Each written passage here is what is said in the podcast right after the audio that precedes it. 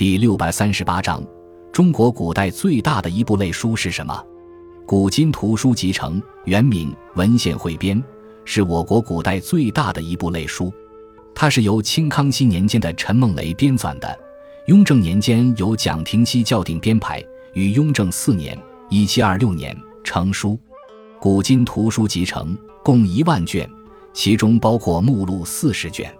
全书内容分为六编，编下分点。点下又分部，部下又分目，依次为立项编四点，分别为前项、岁宫、历法、数征；方舆编四点，分别为坤舆、直方、山川、编译；铭文编八点，分别为黄籍、宫闱、官场、家范、友谊、士族、人事、归元；博物编四点，分别为艺术、神艺、禽虫、草木；理学编四点，分别为经济、学行、文学、自学。经济编八点，分别为选举、权衡、识货、礼仪、乐律、容政、详情、考功。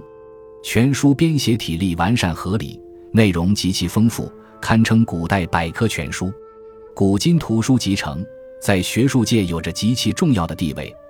它对我们研究清初以前的历史均具有很高的史料价值。